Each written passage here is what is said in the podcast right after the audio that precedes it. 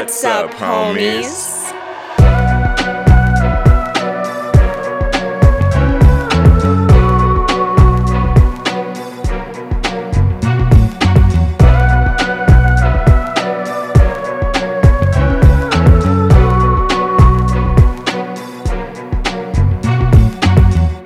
What's up, homies? I'm Erica. And I'm Roshane. And as always, thank you so much for hanging out with us today as we mourn the end of October. What a tragedy. It's not fair. It's not right. What a disappointment. I know every year it comes, and I know it's not going to be here all year. Like, I know it'll only last a month, but it's still so sad and so disappointing when the month ends. Mm-hmm. It truly is. Because spooky season is one of those times where people really show up and show out and it's always so nice to see like i love yeah. seeing all the costumes the decorations just that festive halloween spirit for an entire month and then you blink and suddenly there's christmas stuff everywhere and you're like well yeah. damn and now it's november and also i think because halloween always occurs on the final day of the month you have this whole month where you're building up to that day. And then not only is Halloween over at the end of that day, but October is over. So it's just a double whammy, just a one two punch right in the face. And it still stings. Like it, it still stings this many years in. I thought when I was an adult, it would hurt less, but it doesn't. Truly. Yeah. It's it's really unfortunate to have to crawl back into our tombs again yeah. and then hibernate till next year. But yeah, it is what it is. And the good news is we are bringing you spooky content all year long. So, you know, can't stop, won't stop the homies content. Uh, mm-hmm. We are keeping it up, keeping the horror love alive. And so now we are just entering our our realm of uh, kind of doing like autumnal scary movies still sort of kind of uh, i feel like we just we we starting to slip away from our halloween vibes uh into our witchy vibes. That's that's kind of mm-hmm. that's kind of the direction i feel like we're currently going. Okay. I like it. I like that. So we are today are covering a movie that was recommended to us in our Discord a while ago, and it is a movie that neither one of us had seen, but I know for me I when it came out because it came out last year, and when it came out I was interested in it, and then it kind of just like slipped under the radar mm-hmm. for me. Um, but it was alerted to us that it is now on Hulu, and I couldn't resist. I I truly couldn't, and it felt like I knew I knew very little about this movie going into it. I think I had maybe seen like a teaser trailer for it or something. Yeah. Um, or maybe I just saw the promotional poster and just read the synopsis. I don't know. But it, it felt to me a very fall appropriate horror film. So, yeah, so we thought it would be a fun one for our November 1st episode because this is the 1st of November. What the heck? Um, well, when this episode comes out, it'll be the first of November. But uh, today we are going to be talking about the movie Spell. Spell. Spell on you, and now you're mine. I was like, when's it? When's the song gonna play? and you know what? You don't have to wait very long before the song makes an appearance in this movie. It's very true. It's like there's no way they go the entire length of this movie no. without playing that song. no way. Absolutely not. And they knew, and they were like, you know, we'll throw it at you guys like five minutes in. Uh, we'll give you a little taste and then we won't talk about it for the rest of the movie because right, it's, it's irrelevant. But you know, it's cool with me because that song is straight fire. I love that song. It's a bop. Um, I wish that the original of it is like is very very good. Of course, the Winifred Sanderson cover in Hocus Pocus, truly a vibe. Um, I wish that we every year I want a like a new cover of that song to come out. Oh, that'd be so nice. It doesn't happen, or maybe it does, and I just like don't know. But if I would like it to be um, an event every single October. We nominate an artist and they have to make a cover of that song. When I say we, I say, I mean, we the people, we the horror people nominate an artist to cover the song. and then control them via witchcraft against their will Mm-hmm. to make sure that it happens. yes. That's the that's the only that's the only plausible way to do that, and uh, the only appropriate way, truly. and they have to dress up in a witch's costume and they have to perform it in in some type of music video esque style. What is this fan fiction we are currently conjuring up right now? know. I don't know, and I don't know why. For some reason, I'm imagining Bryson Tiller doing a cover of of that song with a witch's hat. Oh my god, that would actually be pretty fantastic. I cannot lie. Yeah, I would like it. I would like for that to happen. Ah, we'll talk about it. We'll figure something out. Try and get this in the works for next year for Yeah, you somebody, guys. somebody get that trending. Maybe, maybe it'll work. Who knows? Without further ado, shall we shall we clue the homies into the plot of this one? Yeah, it sounds good to me. All right, homies, we are entering into spoiler territory, so you have been warned. But like we said, we are talking about the movie Spell that came out in 2020. This one was directed by Mark Tonderai, written by Kurt Wimmer, starring Omari Hardwick as Marcus T. Woods and Loretta Devine as Miss Eloise.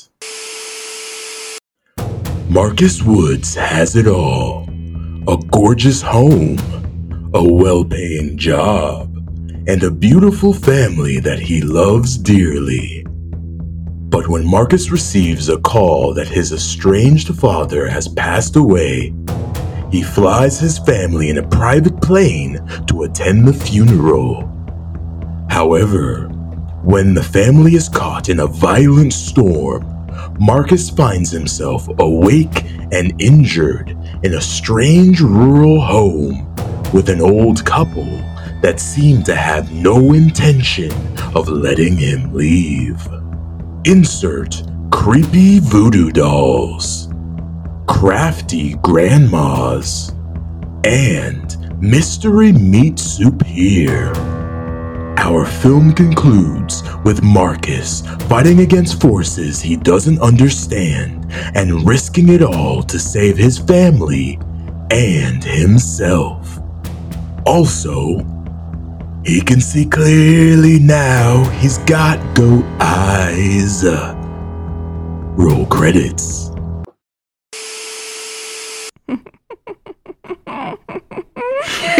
oh, when he when he did the the pivot, the goat, I was the goat eyes.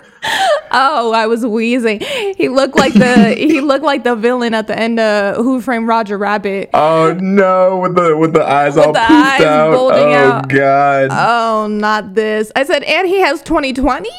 That's not fair. That's not fair. Perfect vision? No, no, no, no. Not That's this. that's disrespectful to all us glasses wearers out there. Oh, that did get me. That did get me. oh oh man. Okay, but Mhm. I am dying to know, Roshane, What's up? what is in your notebook? All right. Uh okay, the first note that I got here is Omari. You didn't have to do my masculinity like that, my guy. That was that was messed up. Homeboy entered this movie ripped, jacked, just Mm. nice house, nice family. I have never felt so demasculated in the first five minutes of, of a movie than I did in this one. I The sh- was, the I couldn't believe the disrespect. Skin, uh huh. The skin, the skin was popping.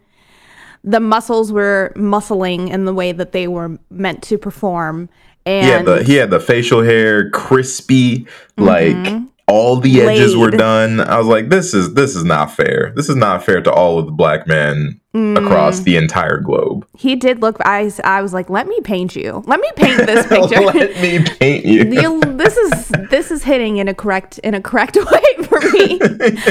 um, but yeah, he he has he's living a very ideal um, ideal lifestyle. However, we are clued into the fact that this he has really clawed his way up from a horrible childhood that he is now trying to suppress, not only to himself but to those around him.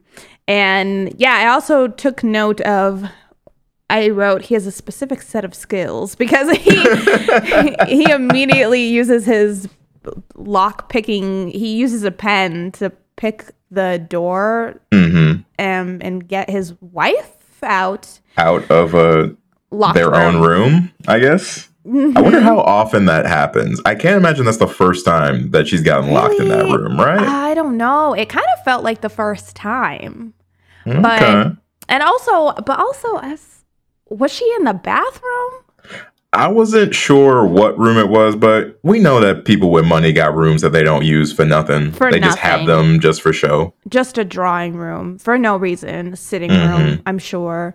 I was yeah, she's she's like locked in this room and he kind of plays it. I was I'm not going to lie at the beginning, I was very very confused about their relationship and immediately I thought, "Oh, I don't like him." Cuz the way cuz Right. he's he's playing it off as if oh it's it doesn't really matter that you're locked in there. She's freaking out. But it, we come to realize that he is just playing around and that's just kind of the kind the relationship that they have is a very playful joking almost sarcastic relationship.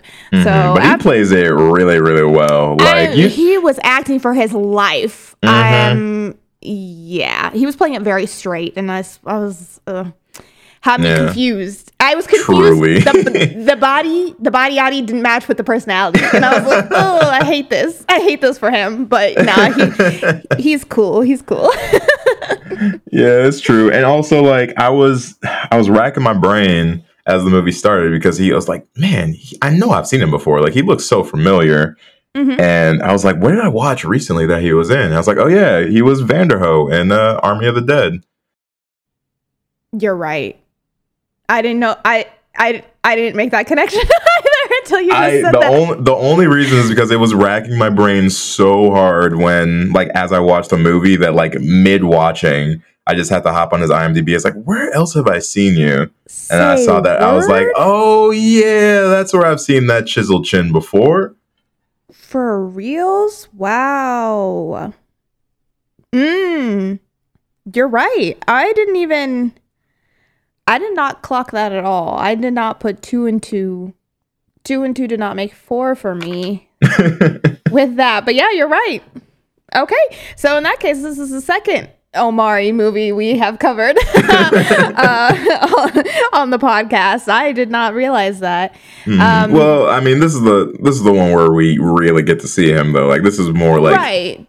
Is his movie as opposed to being like an auxiliary character Mhm. in Army. Because not only is he the main character of this movie, but this movie is really his and Loretta Devine's because Mhm. we are focusing on a plot line that is uh, has been compared to misery ri- rightfully so because you know i think misery really is the the helm that you the movie that you think of when you think a, a man is being held captive in a room by a woman who has some kind of a connection to him um and so that connection gets made but as a result of that kind of a plot the captor and the captive are are it this movie hinges on them because if Mhm. you don't vibe or you don't care or you don't believe either one of them there's not a lot of other characters that you can hope to find some kind of a connection with and so they really have to lead this movie and bear the weight of this movie on their backs Mhm. and I really, really enjoyed their performances. I I thought that they were great. I loved the scenes where it was the two of them bouncing off of each other. Mhm. And a lot of that I will say is because I just love I love me some Loretta. I just Yeah, Loretta Uh, killed it in this one, in my opinion. Oh my gosh, I just love her voice is like uh, it's like iced tea on a hot day. It's just so co- like cooling. You're I right. love her voice.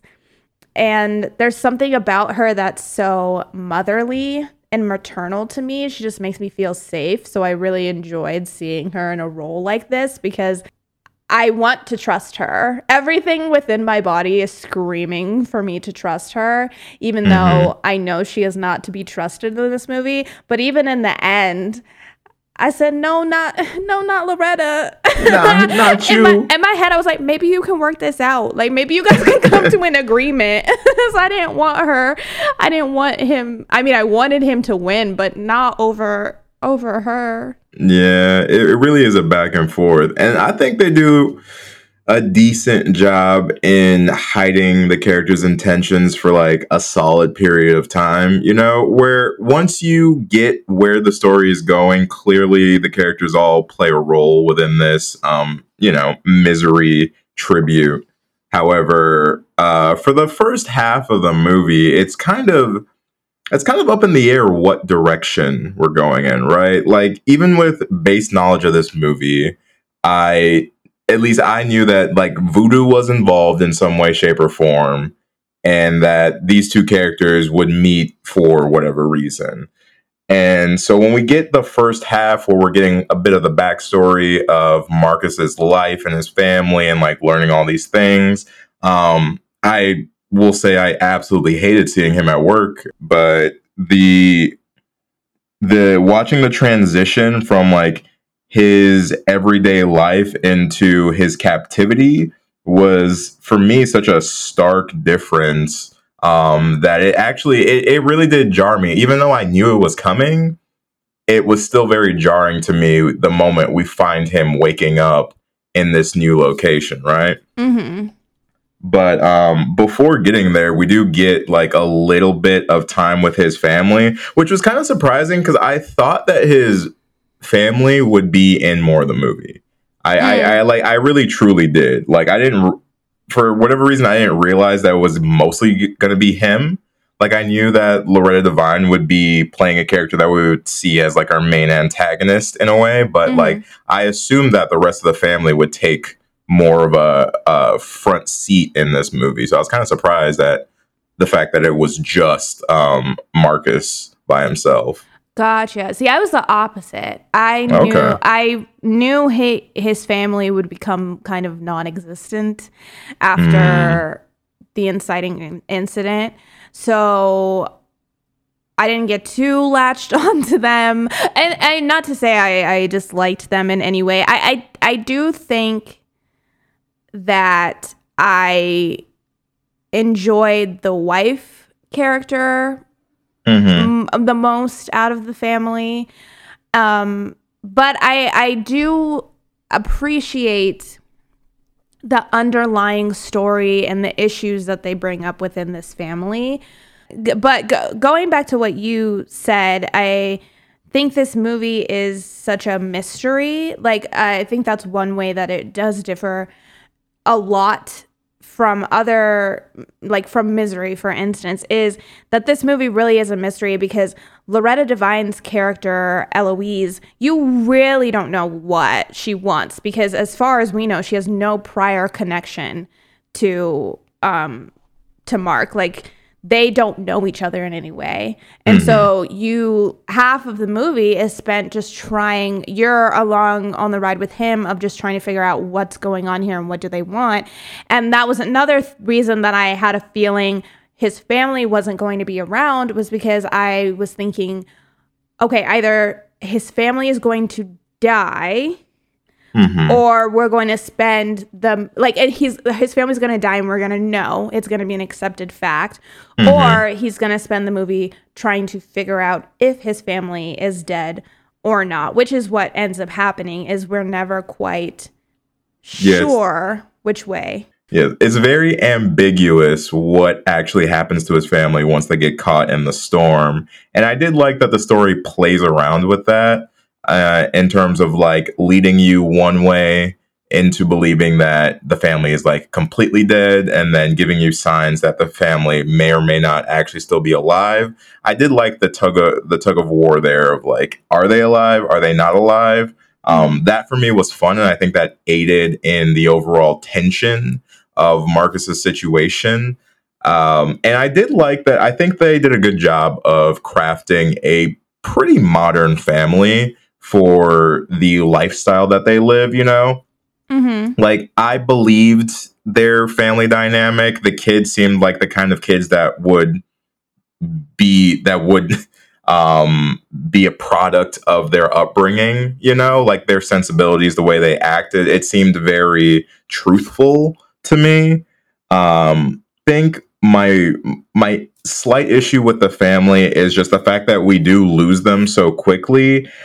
I feel like we don't get enough time to connect with them And care. completely Mm-hmm. um, and that that was a little bit of a disappointment because even when we get towards the end where you know they start reappearing and whatnot it feels almost like it didn't really hit because at some point whether or not they were dead didn't matter because marcus was the only person that you really got any real time with Right. And I think that's where the kids for me are feel a little bit more expendable. Not that I mm-hmm. want anything to happen to them, but particularly for them and and especially for the daughter, I just don't know yeah anything about them. And yeah so she didn't really have a lot to work off of because the son, I will say, they they gave him more to do than Mm-hmm. than the daughter, and so I almost forgot sometimes that he had two kids. Once they were gone, if they didn't keep being, you know, brought up, I don't know that I would really be too focused on them. I, I especially as as the events keep keep pushing on. I'm just worried about him and what he's trying to do to get himself out of the situation that he's currently in. Yeah. And I do, like I mentioned earlier, I do really love though the the idea that they kind of bring up within this film of he is so focused on putting his past behind him and kind of erasing these ideals that society may have about black people, particularly violence and rage. He's very, very opposed to. He he thinks that that is a stereotype put upon black men in particular that he's very, very careful to distance himself from, and um, that is partic- that is partially because of his fa- his abusive father, who we continually get flashbacks towards um, throughout the movie, and I do like that him and Veora have these arguments where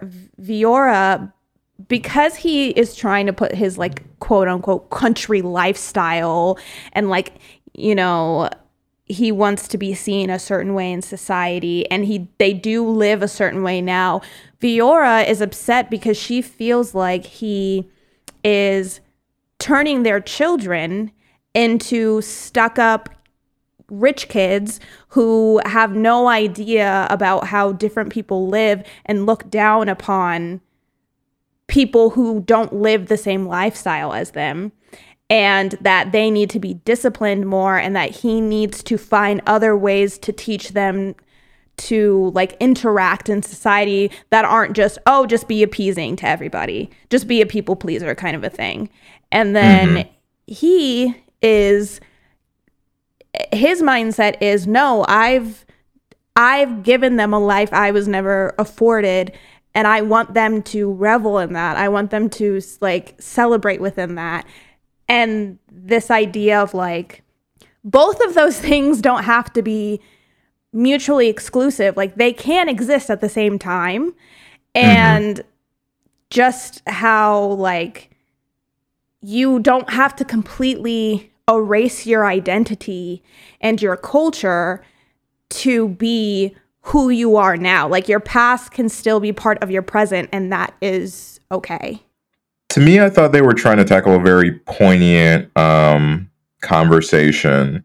And one of my notes was that I I really felt like this black on black strife uh, hit a little differently, and I wasn't sure why. It just made me really uncomfortable. I realized in that first half of the movie, like seeing once they're they leave the city and they go back into the country and like their interactions with all of these people, there was something about just watching black people just kind of stank eyeing each other and not trusting each other that really hit home for me as a black person. I was like, oh, this feels strange. This feels mm-hmm. so foreign. I don't like this feeling because I think one of the things that is attributed a lot of times to black people and black culture is like this sense of unity, right? Like we're all in this together, like we're working through this stuff as a unit, right?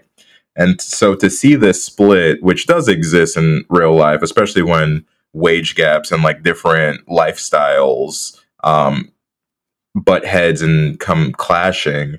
Um, it feels really poignant in those moments where uh, Marcus's family is interacting with these people who are in the country, and these the the people who are in the country clearly have issues with Marcus's family as well. Like it's not just like a one sided uh conflict it feels like it's this kind of unspoken vibe between both of them especially like when we get the scene between his son and then the one uh like fisherman kid like you mm-hmm. could really feel the tension there of just like these two lifestyles clashing yeah. Well, and also Marcus, Mar- Marcus pulls into the gas station with his plane. With his fucking like he's plane. like he's pulling in with his Honda mm-hmm. to get some mm-hmm. gas. I said, I wrote.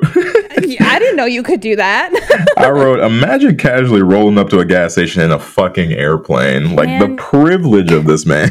can you imagine just scooting in on the airstrip and pulling right up to a gas pump? And then just yeah. pop popping into the gas station. but it's like shit like that. I feel like is what stirs up that tension, right? Where it's like now you have these people um, who are looking at Marcus and his family, being like, "Oh, they think they're better than us, coming in here, landing their plane mm-hmm. at our gas station just because they can." And like that sort of animosity starts building, and that that that's like an undertone for basically the entire movie too of this I- idea that um, Marcus and his family, who come from the city, who now come from money and all this stuff, they've forgotten about their own people. And like they think that they're the superior ones and the people who are living in the country are it, it seems like they're very set on the idea of setting them straight and showing them that they're not better than them just because they have different privileges and things that they don't have out there in the country. Well, and the thing about it though too is not because the, the you can definitely tell the people like the gas station attendant and the fisherman kid do have these like you know these percept they already perceive them a certain way and they're already kind of looking at them sideways but something that i always notice about these movies that always happens is when you have this trope of the the family or the kids from the city come into the country and they like stop at a gas station what kind of goal do you have to have to go into a gas station in a town or go anywhere in a town and immediately start being condescending to the people that that like you know live there or that is mm-hmm. their life i always have noticed that and i and, and i think that is you know a real thing that happens. So I know it's not weird to me that that happens in movies. But then they always act so surprised when the people kind of push back and are kind of not as kind as they maybe could be. Because mm-hmm. even in this one, Marcus goes in and kind of sneers at the gas station attendant for for making what he calls a mojo bag, mm-hmm. which is mm-hmm. supposed to be like a good good luck and protection. And then he kind of makes fun at the fact that they have an outhouse and um and then of course with uh, what's with Ty outside with the kid, he he questions if the kid's gonna steal his phone and Mhm. but even yeah that i think their kind of um interaction much more so than uh the one inside of the gas station. Ty and the other kids interaction i think really shows that because the fisherman kid immediately is trying is asking ty all these questions about how much money he makes, what what he does like why he's there, just like giving him these 20 questions and you can see really trying to size him up. And then at the same time, Ty is questioning this kid's motives and kind of feeling like maybe this kid is gonna steal from him or try, and, try and hurt him in some way. But that's why I think it's like such a good element to add to this movie because that's something that's so real. Like it truly is. There's and I think you can really if you put a magnifying glass on the black community, you can definitely see that too is um, when you get two different um, when you get people from t- two different walks of life, right? People who may have gotten um, a better start and have more things as opposed to people who are living off the means that they have and are perfectly adequate with their lives and very happy in the lives that they're living. But like even if you go to like a, a suburb in the states, right, and like mm-hmm. you you go to the kids that live in maybe like the poor areas, and then like the rich kids that live in one area, like just the wage difference alone and just the standard of living, I think is like a big it's a big factor in terms of breeding this kind of weird animosity between the mm-hmm. two people. And so it was like it's just one of those things that like there was something about having to sit and watch it happen within like your own community that um, for me was just kind of i don't know it, it rubbed me the wrong way. It truly did. I was like damn why are we fighting y'all? Why can't we just why can't we just work together? It- yeah we live in harmony man? It, it's hard to it is definitely it's hard to watch especially because i do think Veora really has a point and i love the interaction with her and ty um, where she overhears what he says overhears him calling that that guy country ass and she gets upset. And i feel like she really does have a point is that it's so important for people to experience all kinds of walks of life.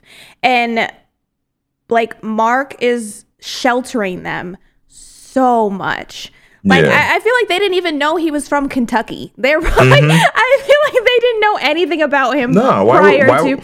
why would he tell life. him that? Because Yeah. that's, that's not prevalent to the life he's trying to live to right now. Like they're they're living and he wants to live a life of affluence, and that has nothing to do with his past. Um, you know, hanging out in Kentucky with his shitbag for a his dad. You know, he's like, yeah his abusive hoodoo dad oh and also so because in this movie they they use hoodoo. And Mm-hmm. so and i was interested in the difference between hoodoo and voodoo. And so i looked it up and voodoo both so both of them are um, mixed beliefs that include Okay. pagan traditions ancient worship and elements of european religions. And both of them have similar elements and roots in africa. But voodoo is actually an existing religion practiced by people and hoodoo is considered folk magic so oh, I did not know that. yeah, so hoodoo is is what they are using in this film and the practice that they are, um, especially that Eloise is using within this film. Mm-hmm. Um, but also, yeah, you would have to. The fact that these kids are lounging in that plane, like this is an everyday occurrence, like my man takes him to school in that plane. you don't know. No. I mean, I guess if I, if I grew up flying in a personal plane all the time, maybe that wouldn't be so scary, but uh, yeah, they were so casual. Yeah, these kids, these So kids were casual. bougie. These kids were bougie. There's, there's no, there's no way around it. These were some bougie kids. They but were turning on the radio like it was nothing, just chit chatting, hanging out. But needless to say, everything goes wrong. And Mm-hmm. so, yeah. And, then the rest of it is really just um, the mystery of what is What the going fuck is on. going on? yeah.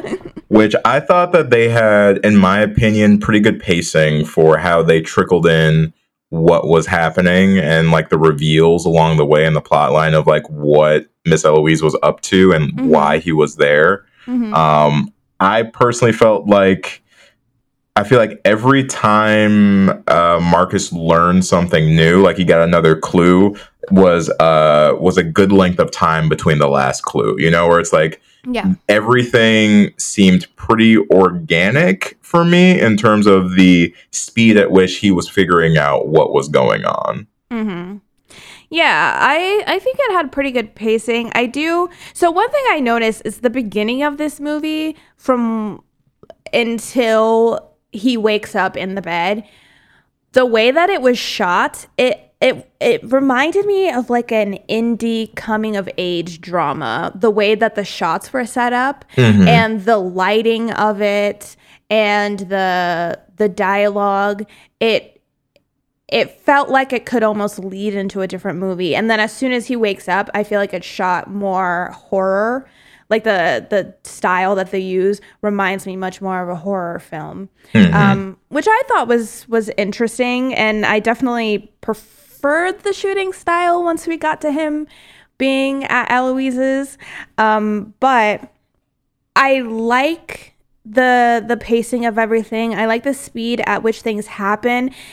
The ending there start to become parts that feel rushed to me towards the end. Mhm. Um like it it it almost feels like we're missing moments.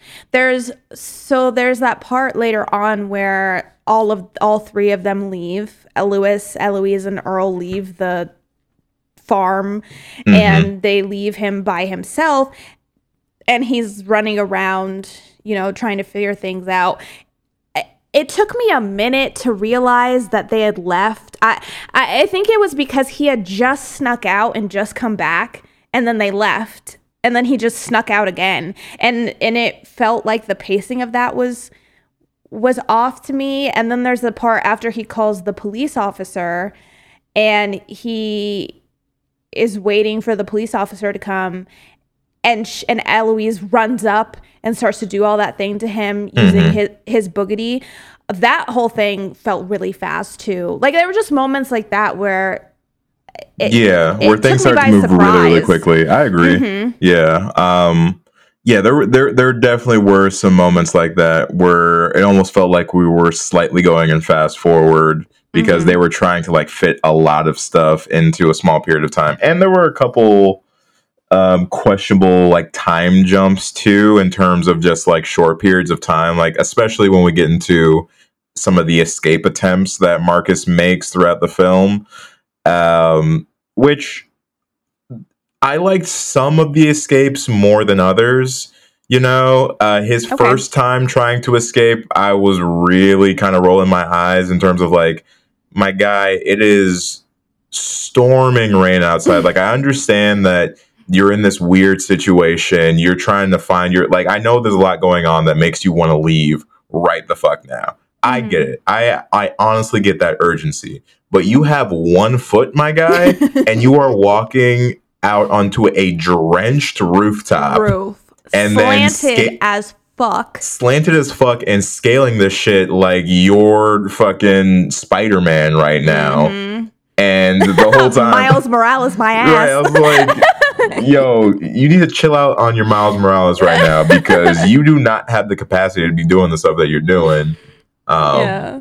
and it was just when it i think what's kind of weird right are is there are sometimes what because a lot of his escapes are he escapes but then he comes back because he doesn't want to be found he doesn't want to be found out that he escaped or that he could escape like he wanted to keep that a secret and i think there were times where it worked a lot better than other times I think Mhm. the first time he does it was like one of the worst offenses for me uh, because of the fact that he not only did all that in the rain with his injured foot and whatnot, but then even knowing that he had to go back into his room, right? He just like goes back and like lays in bed like he's not soaked to the absolute bone. Absolutely drenched. he leaves he leaves the fucking window open like Mhm. and then I has the nerve to be like when she asked did you go outside while the water is dripping from his face being like oh no no of course not i was just getting some air like Nah, my god. nah. It's just a little stuffy in here. It's like, bro, it, but it's storming outside. Like, why would you open the win- Why would you open the window Mhm. right now? Yeah, I thought that too because I I think their mistake. As much as I love that moment with the goat eyes and him and him looking up and and alerting them that he's on the roof. Earl, get those goat's eyes and bring them here to me.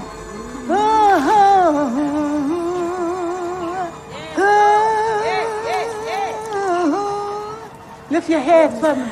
That's good, Julius.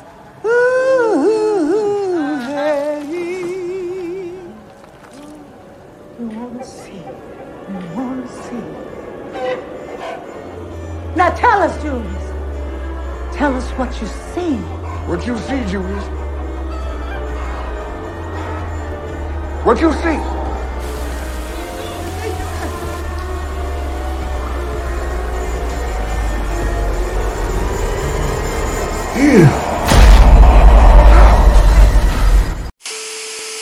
Hmm as much as I love that, I don't particularly love that they that because that happened, it had to lead into a oh, I got to beat them back to the room cuz it just doesn't make sense. It does not make sense in this moment.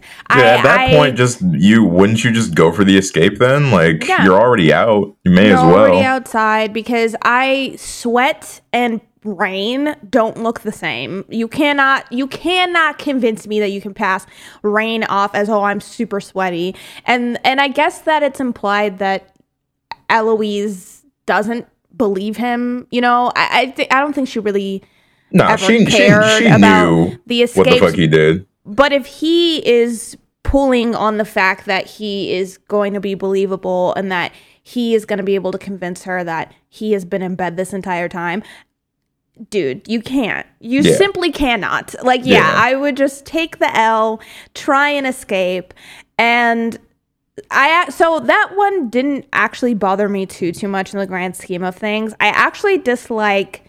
I think it's the next escape because he escapes i think he escapes three times in total right like full on Yeah. escapes he escapes He once escapes- when he in the rain Mhm. the second time where he gets tackled Mm-hmm. and then the third time when they leave and then he comes back in right And come- well, and then the fourth time Or when, he gets caught with when a, he gets- by the cop yeah yeah, yeah, yeah. caught by the cop.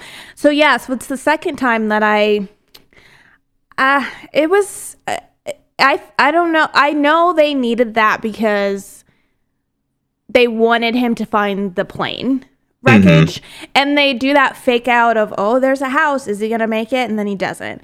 But I just didn't really think it was necessary. The the timing of that one also felt a little off because he's in the house and it's daytime and then when she discovers he's gone, it cuts to him outside and now it's nighttime and that's another thing where I'm like, okay, you're telling me I I adrenaline, I get it. But you're telling me that he can outrun Lewis in the woods and he's made it this far. big old lewis Big old Lewis. Uh yeah, I and I think because we have that and then he immediately escapes again right after it, it doesn't totally feel necessary for Mhm. me. You want to you want to know what I think feels odd about it is for in my opinion I do think Marcus as a character gets more creative and smarter about like what he's trying to do in terms of escaping. I do think that each time that he attempts to escape, he adds something else or like he takes something that he learned from his fir- from the last attempt and brings it to Mhm. this one. What felt odd is like it didn't feel like for most of the movie like Miss Eloise was evolving at the Mm. same speed that he was. Because clearly this man has gotten out of this room that y'all locked him in several times. However, the security of keeping him in that room does not really upgrade at all. Like No. they just put him back in the room lock it the exact same way that they locked it when he just escaped from it, and then expect him to not escape again. especially because we find out that they need him. It, it's a necessity to have all of these bodies, and so they really do need him to still be there by the time the blood moon comes around. At that point, I would have Lewis posted up in front of his door like a bouncer and just be chilling there and waiting to see if he tries to make a great escape. Yeah, like if you're planning on killing this guy, like what's like outside of to make the yeah outside of to make the movie interesting, like what's the point of this ruse? Like you've got him captive, you've got him injured, and you've Mm-hmm. got a man twice his size who can keep him in that bed. What do you need to even play this game with him for? Mm-hmm. And then and and I guess it's one of those things because we come to find out that basically everybody surrounding the place is also in on it, but isn't that still kind of a chance that you take? Say that he doesn't stop for help and he just decides to run. And say he doesn't go to the police and he just, you know, tries to make it work and he stumbles upon the one person who's not a part of this. I don't mm-hmm. know. It just seems like you're playing fast and loose with a body that Earl apparently really, really needs. Yeah. but you don't seem to be as concerned with Earl's body as you are with the rest of the family because, as far as we can tell, the rest of the family was subdued and down for the count for the majority was, of the time. That was another that was another a little bit of an inconsistency there, right? Whereas like the whatever spells that Miss Eloise was using with her potions and powders and stuff, it worked very, very well on the family. But Hmm. for whatever reason, like it needed multiple applications to mark to Marcus. Like he needed a booster shot for his Yeah. fucking hoodoo magic while everybody else was one and done and fine. like, nah, we're good. Yeah, his was like take three times a day, and everybody else was she needed to blow in their face. I guess Once. once every couple of days. Because yeah, because it seems like he's there for like four ish days, 4 or five days. Um, but we know the family is not in the house because he checks all of the rooms. Right. And so I guess maybe they're being kept at someone else's place. Um, Yeah, the, they say know. somewhere towards the end that they were like being kept at like another farmhouse nearby or something like oh, that. Oh, right, the McFarland farm. Yeah, the they- McFarland farm. I don't know why I said it like that. What, what a name! The McFarland Farm. the McFarland farm. hmm That's right. You you're right. I I did catch that, and I didn't realize they were talking about the family. Mhm. So I, at least I, th- I, I'm pretty sure that's what they were talking about. yeah, there. that no that that makes that makes sense. Um, Um, I, I will now. I will, I will give them this. Like we we've talked a little bit of cons here for a bit, but one of the things that I did enjoy though is I felt very visceral moments of tension personally. Um, Mhm. and some of the body horror stuff really got me. That foot, that nail in that foot, yes. That got me on a squeamish level I didn't know I still had this far into this podcast. But my God, watching him pull that nail out of his foot. I I second that. Um, oh my goodness. because when he saw it when i that was a very clever moment for me because i it makes sense that they would that they gave him some type of injury so that if he did try to run he would be at a disadvantage so Mhm. that i thought was very very smart i was not expecting that i thought that he really did hurt his his foot i thought when he unwrapped that thing i was thinking oh my he's gonna have like gangrene or some kind of an infection but Mhm. no it um it's a railroad spike and the Whoa. thing about it the thing about it is when he's I- when he starts to pull it out i feel like what is so rough about this moment is when he starts to pull it out you think in your head oh it's a nail. So he's gonna be he's reaching the end of this and it just keeps, Keeps going, and going. going. That bitch was all the way up to his neck. Excuse me um what Oh, and he was God. running around with that and the pus that starts to come out towards Oh, the it end was a great it. it was a great touch i give it to him whoever whoever did that effect like i wasn't expecting it and anatomically you got it but fuck i did not want to see that bro. and, and then there's that moment when you know he has to put it back in. Right. And I and I gave it to him too because hold on, what did I write here? I said um so like in my earlier notes, I was like kind of criticizing his escape tactics, right? Where I was like, my guy, I don't know if you're going about this escape thing the proper way. Like, I don't know how much you really want to get out of this place.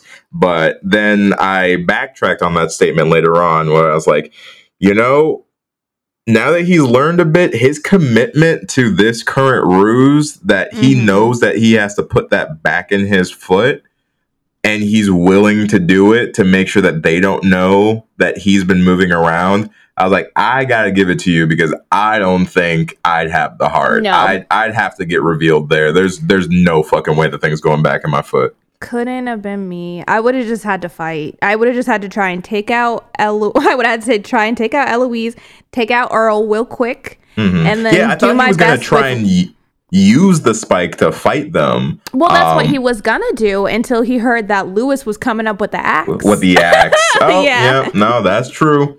That's true. Lewis with an axe is a very big uh, change in plans. it's yeah, it was it's very much like trying. It's the way that Lewis was moving, and he and he was quick with it. It would be like fighting Jason Voorhees. I feel like with an mm-hmm. axe, and so yeah, he was ready to fight until he heard that, and he said, "You know what?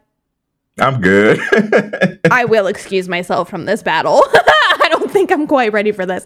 And then, you know what? I get it because that probably would have had me spooked too. But I do, yeah, I have to give it to him for committing and putting it back into his foot and wrapping it once again, wrapping it back up just in the nick of time. Just in time, yeah. You know, it is what it is with those uh, movie style timings, but we'll take it for the sake of Yeah. um, increasing the tension. Yeah, and for the fact that he had to do all that slickety quick because that was a lot. But I do think that there are some great moments of tension in this movie, and I, like I said, I love the interactions that he has with Eloise, and I, I and even with them, you get this idea of she has a lot of animosity towards him because she too believes that he thinks that he is better than her. And she is very much a person who has shunned modern technology and like modern lifestyle. And we come to find out that, you know, she's been alive since like the 1860s. Yeah, so it makes a lot Um, so, of sense. mm, Yeah, it, it adds up. But she is definitely a person who um, is doing what she thinks is right for her community and what she thinks is right for like she's really embracing what she feels like is right for her culture and her ancestors and those around her and she is upset with this modern idealism and this city life that he is living Yeah. and then for him you know he really pu- puts down what she believes in and puts down um the way that she lives her life which you know what i mean she is a murderer so like i'm not mad at him that he did that Right. but but we do still continue to see these opposing ideals that they both aren't willing to budge and see things from the other person's side. Of course, it is only once he is once he embraces hoodoo and says, "You know what? If we're going to play that game, then I'll play that game." It's only once he does that he is able to come out victorious. hmm Yeah, but but like, yeah, and they have some know, great moments. Th- yeah, there really are some great moments, and I really give it to uh, Loretta for the layered performance that I think she really gave in this. Um, where although it is very clear that Miss Eloise does not like, like you said, is not a fan of this city slicker sort of lifestyle. Um, there's almost for for a period of time, there's almost like a bit of sadness to her character towards Marcus for forgetting his roots, you know? And like, I don't know how much of that was um, honest and how much of that was just to keep the ruse going of like the oh you just all it is is like you just don't remember where you're from. Like all of this is still in you. You've just suppressed it you know? Like you've locked it away. But like deep down in your heart like you're still one of us. Like you it still exists within you. And i and i thought that she did a great job of kind of sprinkling that in in between um crazy psycho i'm keeping you locked in my attic. Uh but i think that that added a nice extra layer to it too because for a while um, before we get the grand plan revealed of what they're going to do to him, it, it, I feel like it is a little bit ambiguous of like, what are their intentions with him? Like, is is the blood moon going to be used to sacrifice him? Are they going to like tap into his hoodoo powers using the blood moon? Like, is he some like ancestral beacon for them? Like, I think some of that is left very much unclear for a while there where it's like I couldn't tell if he was being prepped to be a victim or like if we're going hereditary style where it's like no he's going to be their like champion savior or something like that Mm. um, and a, a lot of that for me comes from the flashbacks with his dad Mm-hmm. which for me unfortunately although i liked that there was that nuance i felt like the whole dad thing ended up being lost in translation because unless there was something that i missed it just didn't feel like the dad really played an actual role in the grand scheme of things other than he was just a bad part of marcus's past. Or was there was there more nuance there or did is was it something that i missed So yeah, no, I actually agree with you because I the whole time was thinking, oh, maybe they were connected to yeah like there was a connection or something to between their like to their dad. Or like Loretta Devine maybe knew his his dad and maybe he was like yeah fulfilling like maybe this is something that it was always destined for him to be part of this cult or or something. And no. She didn't know his dad. Like that really had nothing to do with it. But we do come to find that the dad did practice hoodoo mm-hmm. and did show him some things. And so that to me the dad was there just to kind of just a make- plot device make- really to, at that to point. Make yeah because the dad was there to make him the character that we see him as. Like we we know he is the way that he is and he runs his family the way that he does because of the way that his dad was. But then so- which is which is i like like uh, that makes a lot of sense to me but the only reason we keep getting these flashbacks is because we need to hear when the dad says oh you know it, it only works if you believe and like kind of give him that little bit of information so that he can use you know that power and and use it against her Mhm. but I don't necessarily think we needed those flashbacks for that. I feel like that could have been a passing conversation. I feel like he could have just mentioned to Eloise, maybe said something like, "Yeah, my dad," because he does. He says like, "Yeah, my dad used to believe in this kind of stuff," and and then if they maybe just had a little conversation about that, and then that's how we figured that out. I don't think we needed all those flashbacks Mhm. because just kind of got to be a bit much. And after a while, we were seeing the same flashback again yeah and again I, and I, again. re- I really dislike that in films these days where it's like you get the exact same flashback five times in a film but each time they give you like three more seconds of it Mhm. I'm like, it has to be a damn good flashback for me to really buy that shit. Because at that point, you're just eating up runtime, like showing this Mhm. over and over. Like, just show me the entire thing all at once later on in the film, so I don't have to sit through it like several times. Um, but that, I, I mean, that's a bit of a personal taste there. I just, I wish that there was a little bit more payoff um, from the whole dad plot line, other than like we're saying, um, use the power of hoodoo to fight back, uh, which Mhm. was fun. I thought that when they finally had their hoodoo showdown, I, I it, it was fun to see him also fight fight back using the same kind of magics. Um, I almost kind of wish that there was more hoodoo throughout the film Mm. um, specifically with the boogities and his boogity in particular, I really felt like going into that portion of the movie, especially with all the escape attempts and all that, I assume that the boogity would play a much larger role in him not being able to escape. I thought that's what that was the purpose that it was serving, where even if he got away because they have his boogity, like he would be in trouble. Mm-hmm. Um, and in Right, a way, it true. was a little bit in moments, but I feel like for the most part, it kind of just sat there on the windowsill and just That's its yeah. eyes just moved around, which was creepy. I hated when that happened, but um, outside of that, like I, I almost wish they had used it sooner and a little bit more. That's true. I didn't even think about that. That since they have his boogity, I guess he couldn't have gotten too too far. But Mhm. I, I, I and get there's what a, you're there is saying. there is also when he's uh, I think the second escape when he's at the plains. I if you saw it, but there was like a brief Yeah. moment where there was like a boogity in like one of the trees, which I somewhat assumed was how they knew where he was because he went past a tree boogity, so it may have like Mhm. alerted them as to where he was. But I thought that that was like a cool, quick little um touch that they added in.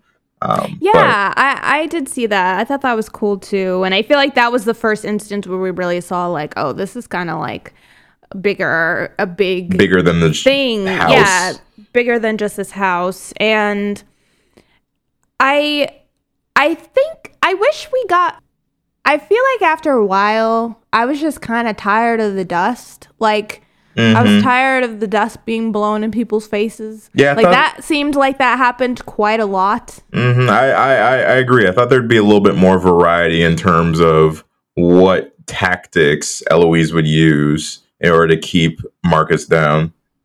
Because I did, and I liked the thing with um when she fed him his son, his that son's that hand. that shit had me too. That was the other moment. It was the foot, and then him realizing that he ate his his or what he thought was his son, um, which Yeah. I mean was his son, but like right, I right. think he assumed that he ate every little bit of his, son. Dead, yeah, that his son was dead, maybe, and that he finished finished him off. I just knew when they closed up, when they did that close up of him sucking on those bones. I was like, I didn't. I, I don't know how I didn't see it coming until like we were like right about to reveal it. But yeah, I didn't. They they got me with the with the soup. I didn't clock anything mischievous about the soup. Um, boy, said, was I wrong. I just knew. I was like, that's not normal soup, dog. There ain't no way. Or I guess the soup was normal. It was probably just like cabbage and shit. But the meat, whatever meat. yeah, and then he like pukes up the tat his son's tattoo. I was like, oh, oh. I'm glad. I'm glad that I honestly did not eat at all while watching this movie because I think I would have tossed out my food if I was snacking. This one I definitely recommend. Unless you got a strong stomach, you may not want to be uh, chowing down while watching this one. Yeah, maybe just not on soup or like meat or of any kind. Um, but yeah, we like that. That's a that was a great moment. And then also, I like when he goes down into her little cellar, and like he finds the boogity that has that guy's penis on it. I was like, whoa, Just cause, just cause. just cause just cause i was like all right all right i get it i mean i guess um but yeah like those moments i thought were were fun where you kind of got a peek into just the different types of magic and the different things that she was down with like and I and I like I said, I did really like that scene where we see her, you know, curing people of their ail- of their ailments by using different animal parts and using their boogities and things like that. I think were fun, but it just they don't show for anybody who hasn't watched this, they don't show any animals being killed. Like it's it's implied off screen. Yeah, so that's something that that is you nice. are worried, which is nice because they show everything else. But if if that's something that you're worried about, you don't see that, and then you do see some some animal bodies later, which ah uh, that was like another fake out that I was kind of like oh when he I digs was up I the was very graves. 50-50 on that one. I was like, it wasn't the best fake out, but okay, fine. because I wasn't when he was digging up. I wasn't sure what was in those graves, Mm-hmm. so I can't pretend like I knew that wasn't his family. Like I can't say I can't say that in full confidence. yeah. but I, I I definitely thought it was. Like I was convinced the whole time that they were dead and that he just didn't, you know, would never find the graves until like the very end. Mhm. And so when he dug them up and it was the animals, I was like, oh, okay. but okay, let's talk about this ending, the conclusion that we are left with. Mhm. How did you feel? I also would like to know what your thought. How did you feel about it? Like that whole thing with the police officer and him being involved. Like, I so it's like it's one of those things where that bit I feel like you can kind of see coming after a while. However, eh, it was it was so so for me. It, it it wasn't here nor there. The at, the at the end of the day, all of those auxiliary characters didn't do shit, so it's kind of like it's hard to feel a type of way about it. Um, like the the cop was the one that um that actually moved any sort of plot forward. So like I'll Mhm. give it to them for that. But it was a little bit convoluted too with that moment after you learn that he's in on the whole thing. The fact that he calls them, he calls the sheriff, and then the sheriff comes, and then they do this whole um, kind of fake out of like the oh no, I'm up here, help me, but it's like he wasn't gonna help you in the first place. I was like, this that seemed that Mm. seemed I get what Um, you're saying. yeah it, it seemed after after the fact it seemed like it was kind of like a waste of time in a way um a Mhm. bit of like artificial tension in my opinion but um it makes sense that there would be some community involvement because outside of sacrificing people for this hoodoo magic she is making other people's lives better. So i understand people wanting to assist and help out with this whole ritual thing.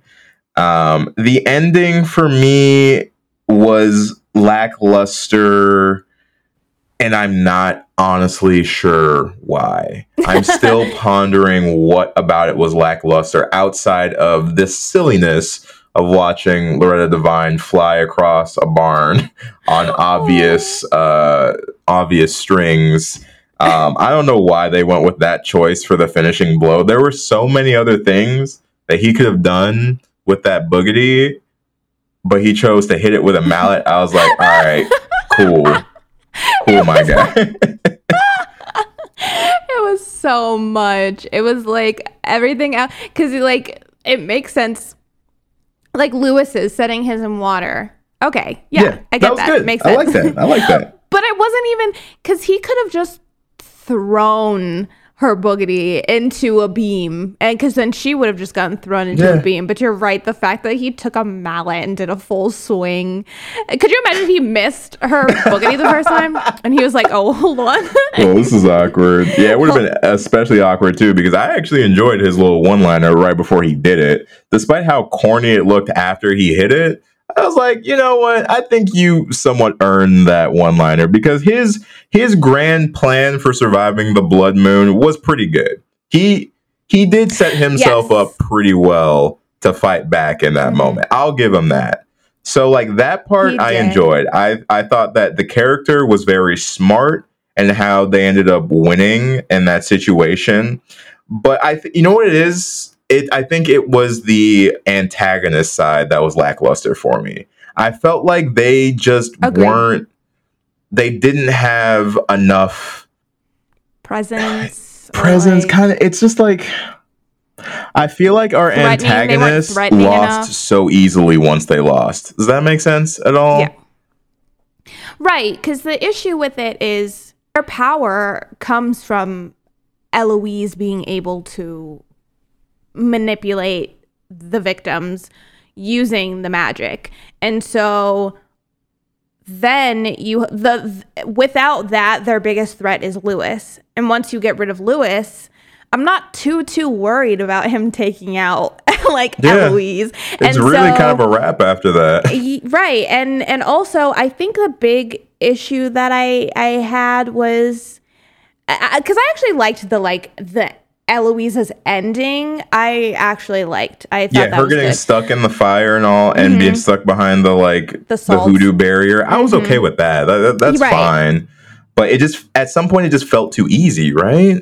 because and i think it's because you have all these extra characters there right Mm-hmm. and but what are they doing? None of them are doing anything. Eloise keeps ringing the bell calling them to arms and they all just are standing around with torches and just looking around and nobody is making any kind of moves. And i understand that yes also they are older and maybe and weren't expecting to have to fight somebody, you know, at mm-hmm. this at this engagement, but at the same time, Eloise is giving them so much that I feel like if they could not live without it, they would try to Something. save they would try to save her. And so it kind of becomes odd to me that they're all just standing there spectating this situation. And I know later on when he's leaving, he has all of their boogities and Yeah. and and he uses that. So why didn't I wish they had done that sooner?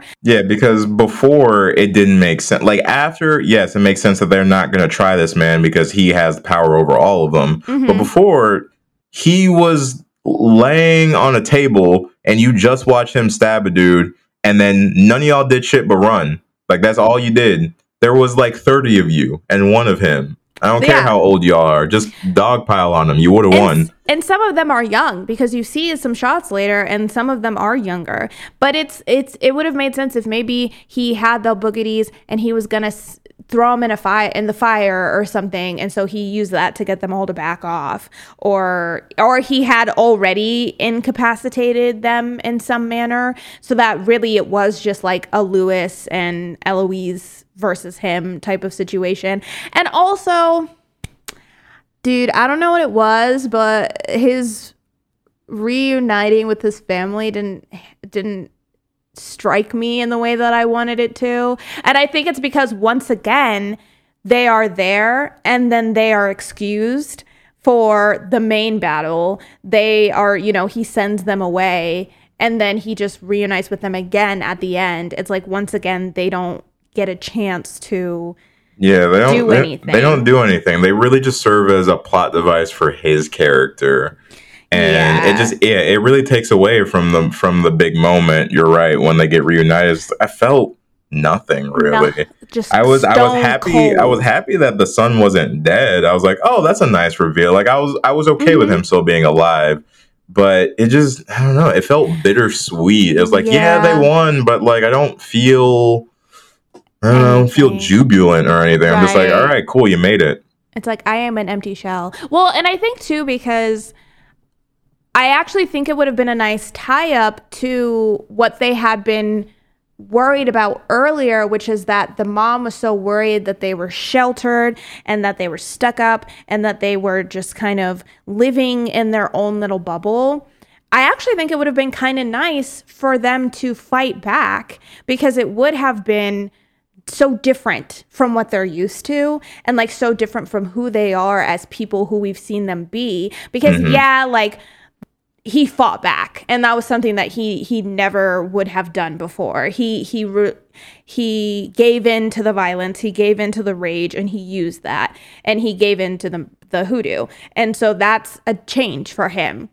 But as far as his family we don't really ever get that thread tied up. I mean, we can assume they're going to be different, but I also kind of feel like they're still going to hate the country and like they're still going to be like, you know, the people that they are. But I don't know. I feel like it would have been nice to see them have some kind of like like if if his family had handled all the townspeople while he handled Eloise, like I feel like that would have been kind of a cool moment for yeah, them. or just or just any sort like I would have I mean, this is a little bit of fan fiction here now, but like if his if his wife had been in on it in some way, shape, or form, because she really pushed for him to go, right? So like they kind of had enough of a setup that they could have uh found a way to tie in that somehow she was involved in this to like even push further why she didn't want her family to alienate this part of themselves and stuff like that. Like that could have been a cool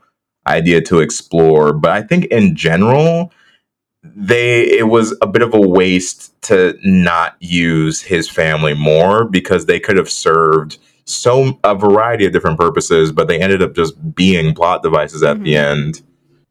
I'm I'm torn on it because I do really enjoy the way that he won.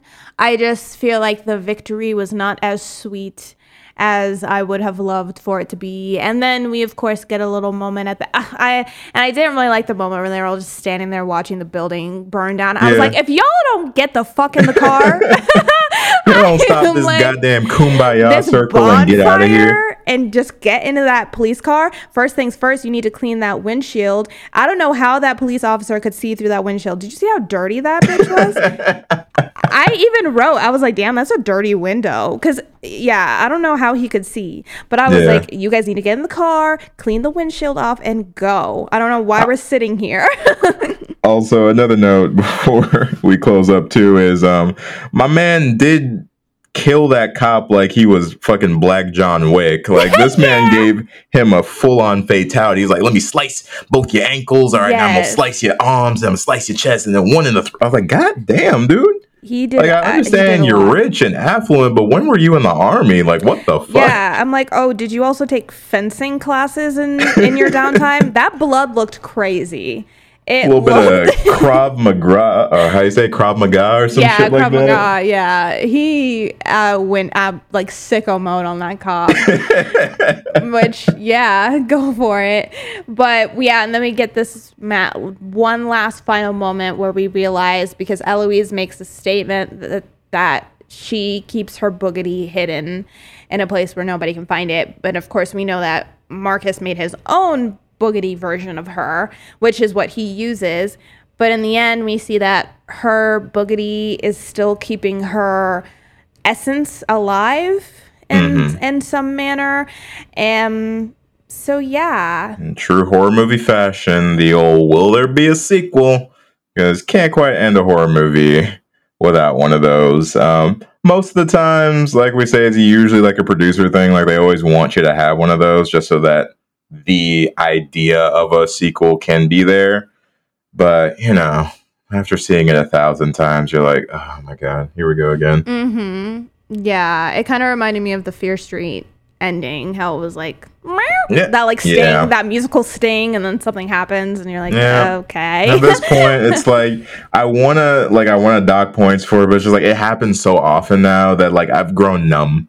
I was like, I don't, I don't even know how to feel about it anymore. yeah, yeah. Um, but yeah, that is the the end of it, and and like I said, yeah, we we we do find out that they were slaves and that they have continued to stay alive by cont- sacrificing people i guess only when their bodies because they kept they keep making it kind of reminds me of um skeleton key as well because like Mm, I can see that. they they keep making these references to how like old Eloise and Earl are now and how it's about time they need to get reinvigorated and so it's alluded that they just continue to go into younger bodies over and over and over again.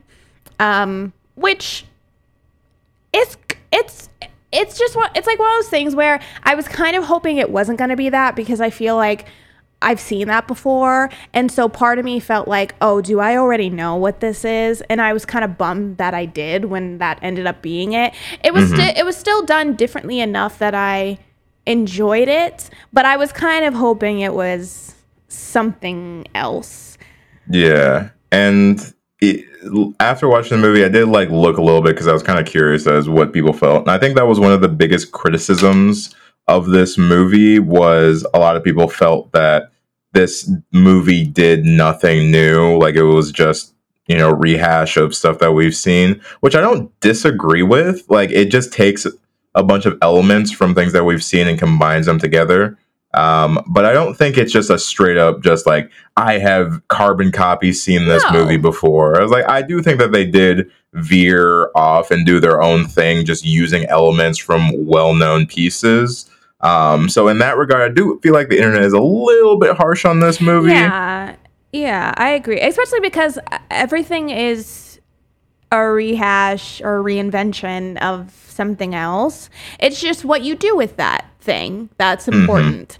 I'm not I'm never going to be mad about seeing a similar idea as long as they are clever and at least try to revamp or reuse it in a way that I'm like, okay, that's cool. What they did with it is cool, even if I could kind of clock where they were going. That's how I felt mm-hmm. about this. I clocked what was going on, but I wasn't mad at the execution. I was just I was just kind of hoping because it's a mystery this is what ha- I, it's what happens when you have a mystery plot.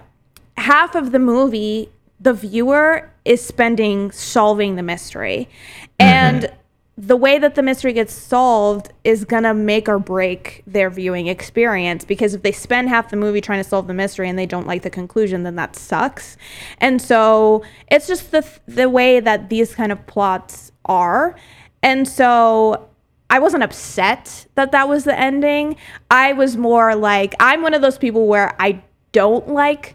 I know a lot of people are like, "Oh, I I, I figured it out before the ending." I don't like when I do that because then because mm-hmm. like yeah, it feels kind of cool, but then I also can't. I also like am You lose a bit of the fun. yeah mm. you, you lose a little bit of the fun and then you're and then you're looking at everything that's happening and you're like it, i feel like it's funner when you don't know and then you rewatch it and then you pick up on all that stuff Um, Yeah. but i mean yeah it's it's not that big of a deal but it is just something that i i noted Mm-hmm. I agree. but that is about it for our spell discussion what are we rating this out of i Uh, mean is it- boogities I was like, is there any other option other than boogities? I feel like that's. Uh, I'm afraid there's not. I do. I do think we have to rate it out of boogities. agreed. Agreed. um, how you feeling? You want to go first? You want me to? I can go first. All right. Let's hear it. I'm gonna give this a three point six boogities Okay. out of five. Out of five. um, yeah, you know, I I enjoyed this movie. I enjoyed the performances. I liked the plot and the plot devices that they use within it.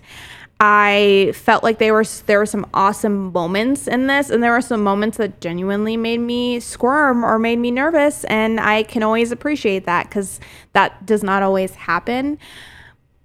I enjoyed the mystery aspect of it, but at the same time, it kind of was so prevalent in my brain and I was so wondering what was going on that by the time everything got wrapped up, it was a little bit of a meh situation for me.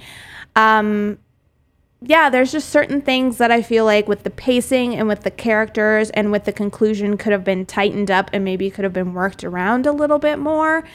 But I, I enjoyed it for the most part. It was it actually exceeded what I was expecting, and Loretta Devine is just a treasure. So Truly, truly. three point six boogities out of five. Nice, nice. Honestly, I'm gonna give it the same. I, I think, Nice. yeah, I was in like that realm for this movie, but I think yeah, three point six out of five boogities sounds good to me. Um, I, in a way, I agree with the criticisms on the internet about this movie of it being something that we have seen before and doesn't necessarily um, match up to something like Misery, which is considered an absolute classic at this time at this point in time. Um, however, I do still think that people are a little bit too hard on this movie because I think it is an enjoyable ride. I had a lot of fun watching the movie. Um, there were a lot of plot points that I was not able to clock for a long period of time, and for a mystery, I think that is good. Uh, the performances I thought from our two main characters was really good. I enjoyed watching them interact with each other. Uh, I agree with you that there were some moments that genuinely made me squirm, and like at this point, it's kind of hard to do. So, like, I always give kudos if they can, you know, get that sort of a reaction out of me. And I think the only reason I wouldn't rate this movie higher is because I do think that there is some plot and writing choices that could have been tweaked. And had they been done so, we really could have had like a masterpiece of a movie here, maybe even on the same level of misery, Mhm. had they really leaned into some alternate um, direction. But the movie that we get, it's it, it serves the purpose of what it's trying to do. I like the idea of exploring this hoodoo magic as an antagonist overall. And like you said, Loretta Devine is divine. I loved watching her for the um, length of this movie. And although it isn't the shining beacon beacon of something new, I do think that is it is worth a watch, and it does touch on some very interesting topics that it was fun to see all in combination and unison working together. So, three point six out of five boogities uh, from me. Well, there you have it, homies. Um, we hope we put a spell on you. And now you're ours. Now you really are. Sorry about it. So- sorry, sorry to your man, but you're ours now. So It's all right. We'll treat you right. Don't worry. we'll treat you better than Loretta Devine did in movie, that's for sure. Um, but yeah, that is it for our conversation about Spell. How many of you homies have seen this? And if you have, what are your thoughts on it? We would love to have a little discussion about this movie with you guys. So if you would be interested in letting us know everything you're thinking about it, then please hit us up on our social media. We are homies of horror on everything. Or if you prefer, you can always send us an email. You can email us requests, recommendations, thoughts, or business inquiries. And we are homies of horror at gmail.com. If you want to have an in depth discussion with not only us, but other homies, and possibly have us pick one of your requests um, just randomly off off the top, um, join our Discord. It's there. It's popping and we're always excited to see new people in there. Like I said, you will be having conversations with us and also fellow homies about all things horror. So, if that's something you're interested in, um, you can find the link for that in our social media bios. And like I always say, Discord is free to join, and we would love to see you there. Speaking of love to see you there, hippity hop onto our Twitch if you would like. We stream every single Monday. And therefore, if you are listening to this on the day our episode dropped on Monday, we will be streaming tonight. If you would like to come and watch us play some spooky games and have some spooky chit chat, then you can also find the link for our Twitch in our Instagram, well, in our social media bios. And last but not least, if you are so inclined, we would very much appreciate it if you would go onto Apple Podcasts and leave us a rating or a review. We would very much appreciate it. It helps more people get recommended our podcast within our genre. And we also just like to hear from you, homies, hear your thoughts about the show and what you are thinking about it. So if you have an Apple account and you are able to do that, please hop onto Apple Podcasts and leave us a rating or a review. But other than that, welcome to November, homies. We are so, so happy to see you here and hang out with you and keep the horror vibes alive. But until next week, um, yeah, we'll, we'll see you then. And we hope that you guys have a great rest of your week. Catch you next time, homies. Bye.